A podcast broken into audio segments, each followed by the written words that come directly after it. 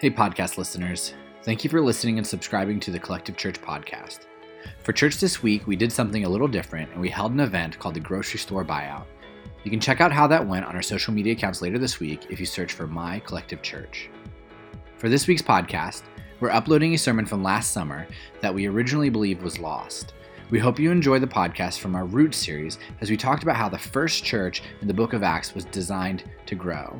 We hope you enjoy it. What if I told you that you only had 30 years left to live? Yet, what if I told you that you only had 30 years to live total? So, for those of you who are older than 30, like myself, you are on borrowed time right now. How would that change how you approach life? How would that change how you approach family? How would that change how you approached your money or your career? Would you add more hours to your work week and miss more family dinners? Would you save up more money so you could die with the largest bank account possible? Would you stop hanging out with your friends and isolate yourself? Would you spend more time binging on Netflix? Most of us would say no to that. If you only had 30 years left, you'd spend more time with the people that you love. You'd be more generous. You would try to, your best to spend or give away every dollar that you had. You would take more risks. You would start the company that you always secretly dreamt of. You would jump out of the plane. You would ask the girl out that you were too afraid to talk to. If you only had 30 years left to live, you would do everything you could to live your best life, to live life to the fullest, to have the most fun, to make the biggest impact that you could make. Now, what if I told you Collective only had 30 years left? Well, actually, 29 years and five weeks. How would that change how this church does ministry? How would that change how we spent our budget? How would that change what we preached on? How would that change our urgency? And how would that shape our culture? Today, we're closing out our series called Roots, where we've been focusing on the first church as seen in the book of Acts. Because if you're going to figure out how to do church well, there's no better place to look than the church that started it all the church that was the catalyst for churches like us to exist today. And so we've been specifically looking in Acts 2, which is just a few weeks after Jesus died and resurrected from the dead. And during this time, the church, the amount of people that were following Jesus, was around 120 people. 120 people. That's less than what's in this room right now. And this group included people who spent time with Jesus, people who believed that he was the Son of God, but it also included people who were skeptical but were looking for hope and was hoping that maybe Jesus was that answer. And so in Acts 2, there's a catalytic moment where a large crowd is gathered in Jerusalem, and so Peter preaches the gospel to them. Peter tells them that there is a God who loves them so much that he sent his son to die so they could live. Upon hearing this, thousands of people start to follow Jesus. They repent, they turn away from their life, and they're baptized. They're immersed in water. And out of this moment, the church began. And so that is the starting point. And so Acts 2, 42 through 47, which we've been reading over and over in the last few weeks, that describes what the church did. So they have this moment where the church begins. And so how did they function? Acts 2, 42 through 47 explains. And this is what it says. It says, They devoted themselves to the apostles' teaching and to fellowship, to the breaking of bread and to prayer. Everyone was filled with awe at the many wonders and signs performed by the apostles. All the believers were together and had everything in common. They sold property and possessions to give to anyone who had need. Every day they continued to meet together in the temple courts they broke bread in their homes and ate together with glad and sincere hearts, praising God and enjoying the favor of all the people. And the Lord added to their number daily those who were being saved. So, through this, we, we learn that the first church prayed together. They took communion. They ate meals together. They praised God. They met the needs of their community. They celebrated what God was doing. And the result of that was that the church grew. The last verse, Acts 2:47 says, "And the Lord added to their number daily those who were being saved." Not just by one person here or there, it grew daily and in masses. The first church was a growing church. Every once in a while, I'm given the opportunity to teach other church planters about church planting. And I'm by no means an expert on church planting. I feel like most Sundays I'm just kind of winging it. Uh, and I'm not really sure why people ask me to teach on this topic, but they do, so I say yes. Partly because I like telling horror stories about church planting in order to scare pastors, but mostly because my hope is that they plant churches that truly make a difference. My hope is that people will plant more churches that we're not embarrassed of, more churches that we're proud of. And so the topic that I'm always asked to teach on is growth. And specifically, people want to know how do you grow a team before the church starts? And so, what I do is I take these church planters and I have them read Acts 2, 42 through 47. And I have a whiteboard and I always make them make a list of the things that the early church did together. And every time I've done this, they'll point out that the church prayed, they worshiped, they took communion, they met the needs of their community. But every time I've taught this lesson, the planners miss one thing they always miss the fact that in order for a church to grow, non Christians and unbelievers and doubters and skeptics have to be present. In order for the Lord to add to their number daily those who are being saved, people who were far from God had to be a part of that church community. This means that the church was never intended to be just for people who say they had faith in God. The early church wasn't just for church people. See, the church in Acts was a healthy church, and because it was healthy, it grew. It was also a church that was for people who didn't believe. It wasn't just for those who saw Jesus resurrect. The church was for people who needed hope. The church was for people who needed community. The church was for the sinner and the skeptic and the broken and the religious zealots. And this church that we read in Acts 2 was so attractive this church was so captivating, this church was so loving and so active in their community that it was irresistible. Think about that idea for a second. A church that looks so much like Jesus that people can't help but want to be a part of it and change their lives. A church that is so irresistible that people can't help but share it with their friends and their neighbors and their community. A church that even the most skeptical person would want to check out because they could see that marriages were healthier, relationships were stronger, communities' needs were being met. It was a church for people who hated Jesus, people who spoke out against him and tried to destroy him, and yet they still began to follow him because the Lord added to their number daily those who were being saved. But it didn't just stop there. Throughout the entire book of Acts, the church didn't stop growing and didn't stop being that irresistible church. And it didn't stop growing both spiritually and numerically. Acts 4 4 says, But many who heard the message believed. So the number of men who believed grew to about 5,000. Acts 5:14 Nevertheless more and more men and women believed in the Lord and were added to their number. Acts 6 7. So the word of God spread. The number of disciples in Jerusalem increased rapidly. Acts 9 31. Then the church throughout Judea, Galilee, and Samaria enjoyed a time of peace and was strengthened. Living in the fear of the Lord and encouraged by the Holy Spirit, it increased in numbers. Acts 11 21. The Lord's hand was with them, and a great number of people believed and turned to the Lord. Acts 16:5. So the churches were strengthened in, in the faith and grew daily in numbers. Acts 17:12. As a result, many of them believed, as did also a number of prominent Greek women and many Greek men. The church grew. It didn't just stay in Jerusalem. It spread throughout Asia and Europe and Africa. And within a few hundred years of the death, burial, and resurrection, Christianity had spread throughout the, the area and eclipsed the Roman Empire. Now imagine if those 120 people decided that the gospel wasn't to be shared. Imagine if those 120 people decided that grace was just for them. Imagine if those 120 people decided that forgiveness was a secret to be kept. Imagine if those 120 people decided that eternity with God wasn't for everyone. So instead, they just hold on to the message that Jesus is the Son of God, that he came to earth and lived a perfect life, dying on a cross to pay the debt that our sin creates with God and then three days later, he resurrected to prove that all the promises he made were true. And through him, we could spend eternity with God.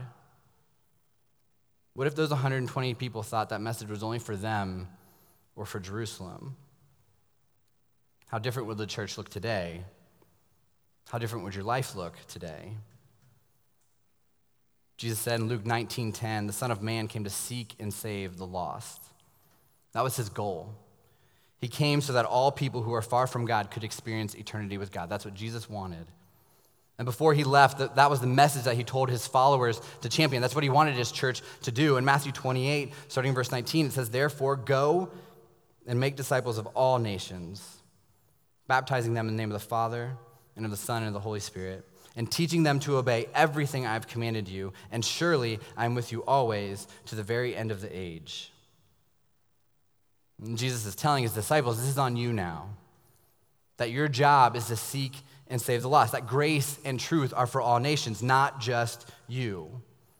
He tells them you're to teach as many people as possible about who I am and what I taught. You're to baptize them, and don't worry, I'm with you.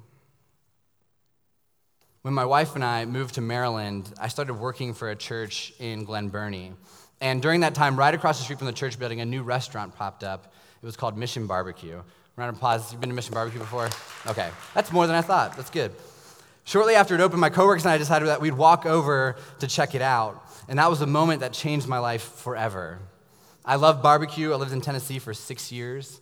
But you know, barbecue can be hit or miss. And this place is a hit. I think it's what heaven would taste like if it was pork covered in barbecue sauce. Their pulled pork, their turkey, their ribs, their brisket, it's all amazing. They have the best fries and mac and cheese I think I've ever tasted in my life outside of what my wife makes. But they also have an Old Bay barbecue sauce. It's incredible. It would change your life. If you haven't been, go. There's one in Hagerstown. I actually send them monthly emails in hopes of them starting one in Frederick. They've said no so far, and I'm absolutely not kidding about that. But when we lived in Glen Burnie, this restaurant opened, and for the next few months, I think I went to Mission Barbecue at least twice a week. There were even weeks when I walked in for, for lunch and for dinner. They knew me by name, they knew my wife by name, they knew our friends. I love Mission Barbecue. It's one of my top two favorite restaurants of all time. About six months into the first Mission Barbecue store being opened, things were going really well, and there were rumors that they were going to open up another store in Maryland. And when word began to spread, people were enraged, vowing to never go back, all because of the prospect of other stores opening up. We actually knew people that stopped going to the restaurant because they wanted it to be a Glen Burnie thing. They didn't care if anyone else ever tasted the deliciousness that is their french fries with the Alabama white sauce. Try it, you won't regret it. But it was insane. People who loved the restaurant and they were adamantly uh, like kind of evangelizing this restaurant would tell everybody this is the best restaurant in Glen Burnie. As soon as they mentioned that they're going to open up another store, they began to oppose the restaurant's growth.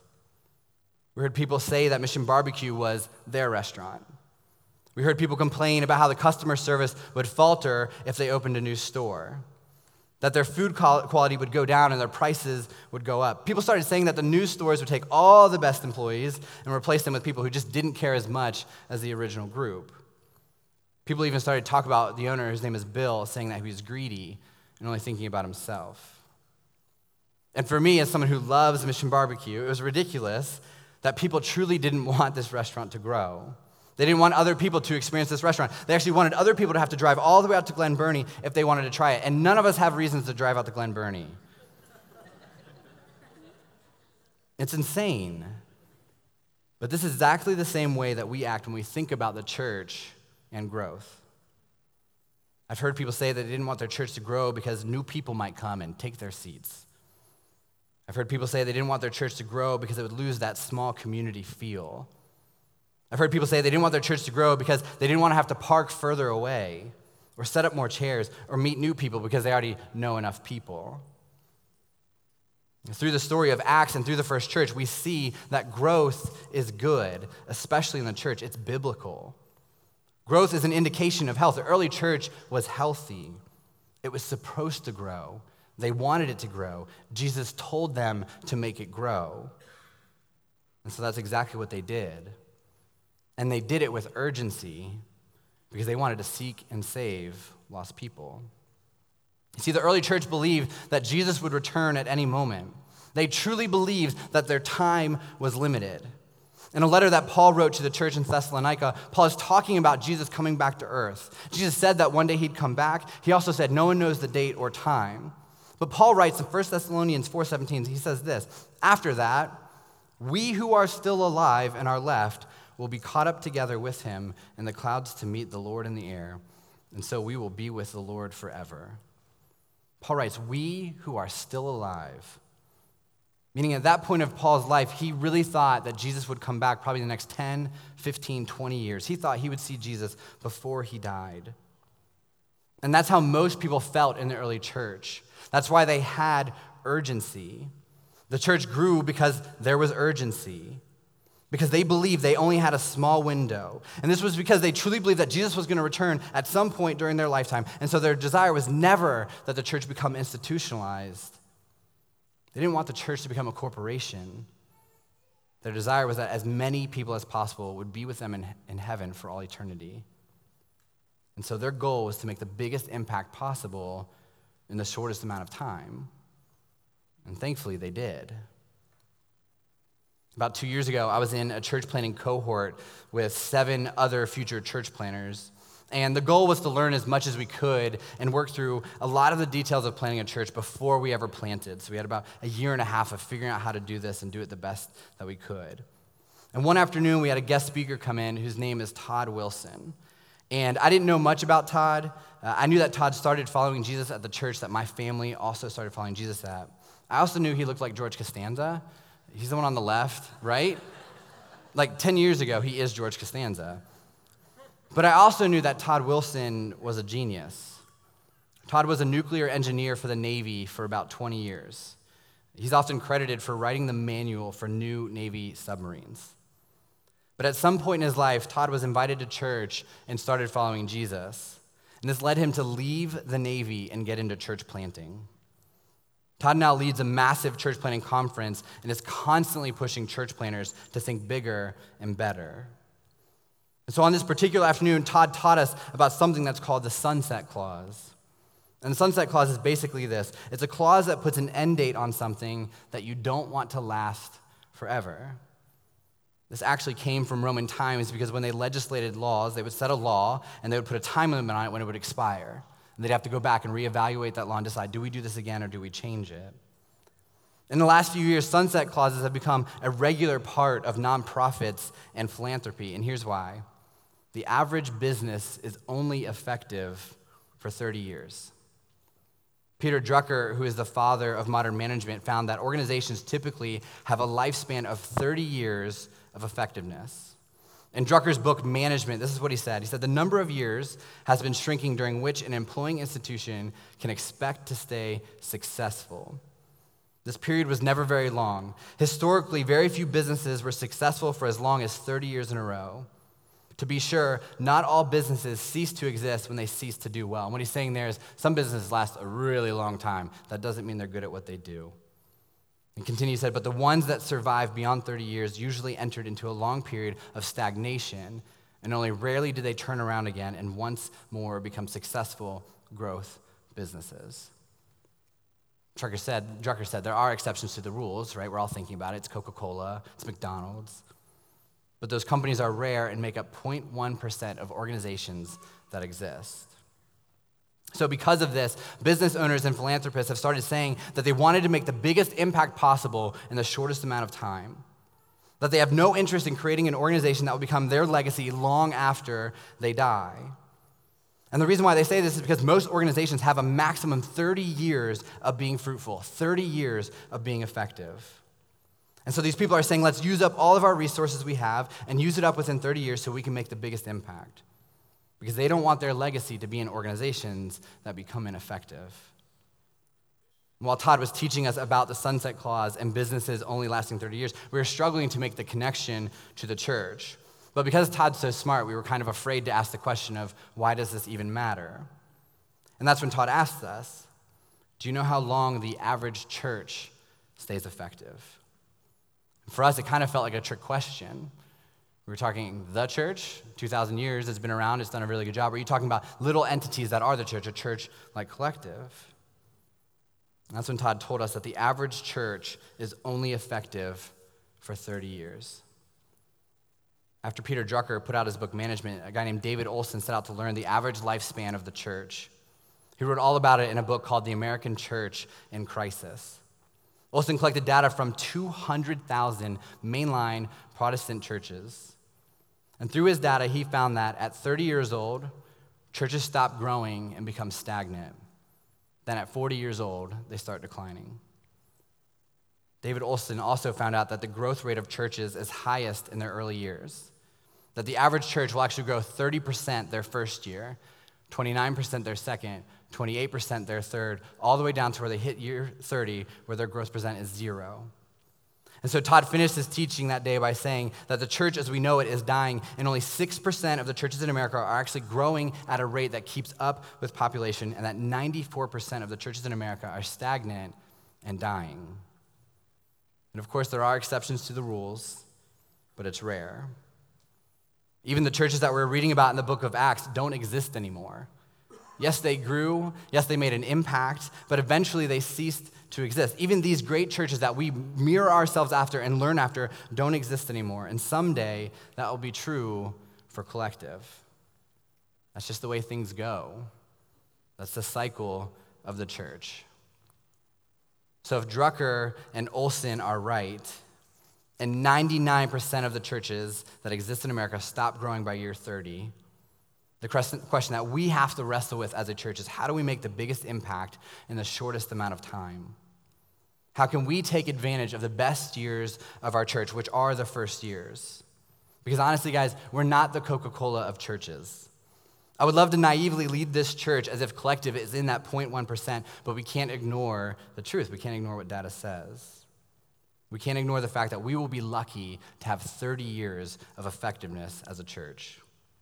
So we have to do everything that we can as a church to make the biggest impact possible right now, not for our own ego, not so that we can be the biggest church around, but so that we don't end up being the church that stops being effective, that stops reaching lost people, that stops making an impact on the community, but continues to hold church services so we can take up an offering to keep the lights on in a building.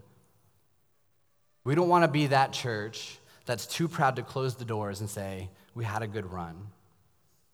And so, the question that I've wrestled with for years, and the thing that I think about all the time with collective is what if we put in a sunset clause for collective? I know for me, the first thing that we would do is we create more space for people to be a part of this church. If we only had 29 years and five weeks left, I'd want to get more people in this school on Sundays mornings so they can experience the grace and truth of, of Jesus. So that those people can experience hope, so they can experience life to the fullest, so they can experience forgiveness. So that's what we're going to do. I told you last week we had a big announcement, so here it is. Starting October 14th, we are adding an additional service to Collective on Sunday mornings at 9 a.m. And this is a big deal. And so here's the thing. In October, we'll start having services at 9 a.m. and 10:30 a.m. because we're going to do everything that we can to create space for more people to bump into Jesus right now. Right now. Because if we're being honest with ourselves, we are running out of time. And when we knew when we started Collective uh, here at West Frederick that the max we could have in one service is around 215 people. That's what it feels like today. That'll be about what we have today. This is kind of our max. Because we know at 215 people, Collective Kids is almost at capacity. There's probably 45 kids back there right now. They're doing a great job. We know at 215 the parking lot begins to get full. And especially now with the high school being over here and the buses being back there, some of you probably had a long walk this morning. We know that the lobby gets crowded. We love having people in the lobby, but we love connecting with you more, and we don't want more people to take up spots where we get to get to know you. And so, if I'm being honest, I actually told our team and our leaders at the beginning of this summer, I said, if we grow through summer, we're going to add a second service because I firmly believe that we would not grow as a church. Churches don't grow in the summer, that's just not what happens. But through the summer, you all have shown up. We've invited your friends, and you've continued to make this church and this community a priority. And because of that, we're going to add a second service. Because even as the first church continued to grow and the Lord added to their number daily those who were being saved, they continued to create space for people who were far from God. They continued to seek and save lost people. They continued to be a safe place for people who have questions about God and faith to show up and not be judged for it. The church never became about church people. And so we want to mirror that. And trust me, this isn't going to be easy.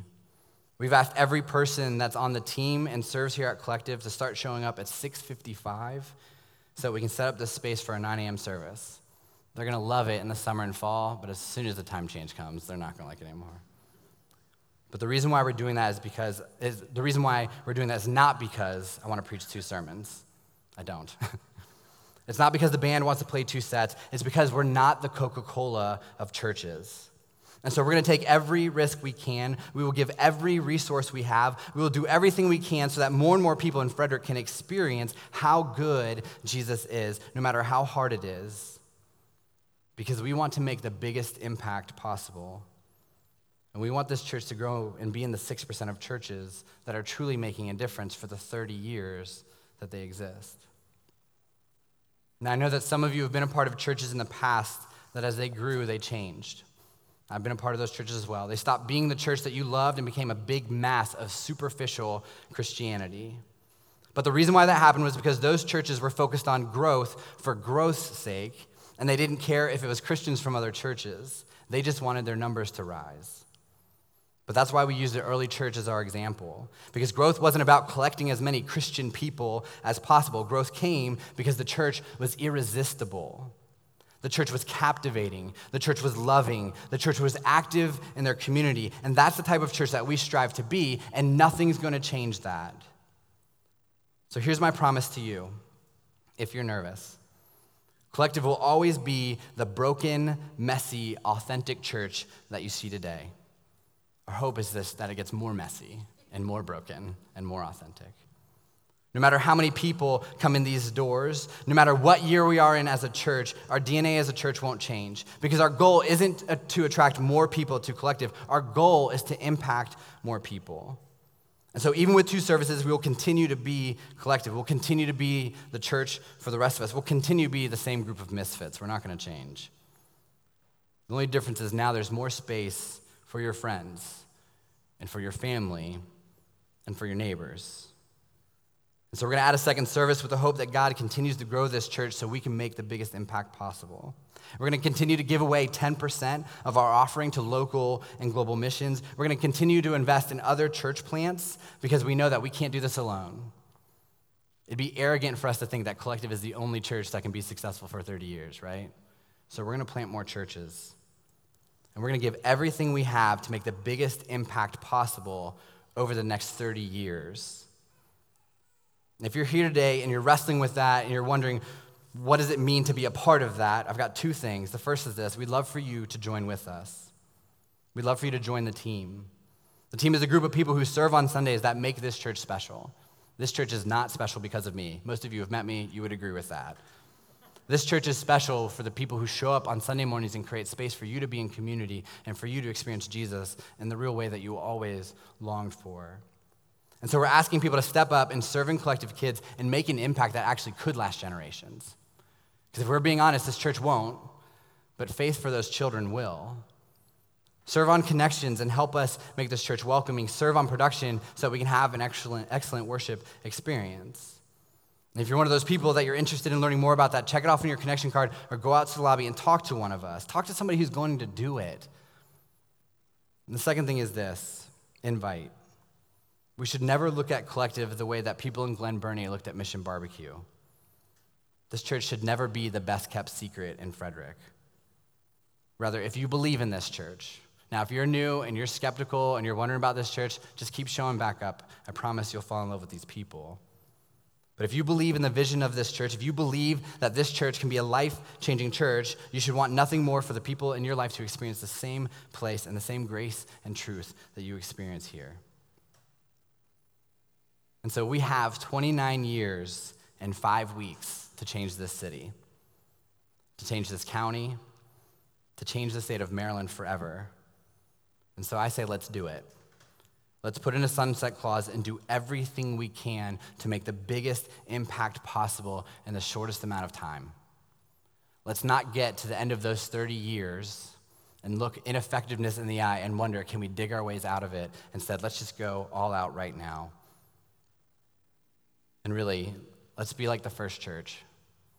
Let's have urgency and continue to love our community and continue to serve and continue to be an irresistible, captivating church that people can't help but want to show up on Sundays because they're trying to figure out if this Jesus thing is real. So, as of a year ago, we put in a sunset clause. Surprise. Um, our first birthday comes in five weeks. And so, we're going to do everything we can over the next 25 years and five weeks to be the best church that we can and make the biggest impact we can because we're not Coca Cola, we're collective. Let's pray. God, thank you so much um, that we have an example of a church that really pushes us. God, if we're being honest, the idea of having 30 years left as a church or the idea of even growing and inviting people can make us feel uncomfortable. But God, we know that's what you called us to do. God, we know you called us to always keep in mind people who are far from you and continue to create space for them. So, God, I pray that we can continue to be that church. God, that as we grow and as we add two services, that we don't end up being a church for church people. God, ultimately, that we grow and we continue to be a church that seeks and saves the lost and is a safe place for people to experience who you are. God, help us be that church. God, as we look at the next 29 years and five weeks, I pray that it, we can be the most effective church possible. At the end of those 30 years, if collective does close, we can look back and say, we did our best, we tried our hardest, and ultimately we made the biggest impact that we could with what we had. God, help us be that church. Help us look like the church in Acts and make an impact that lasts forever, even if we don't. We love you and pray these things in your name. Amen.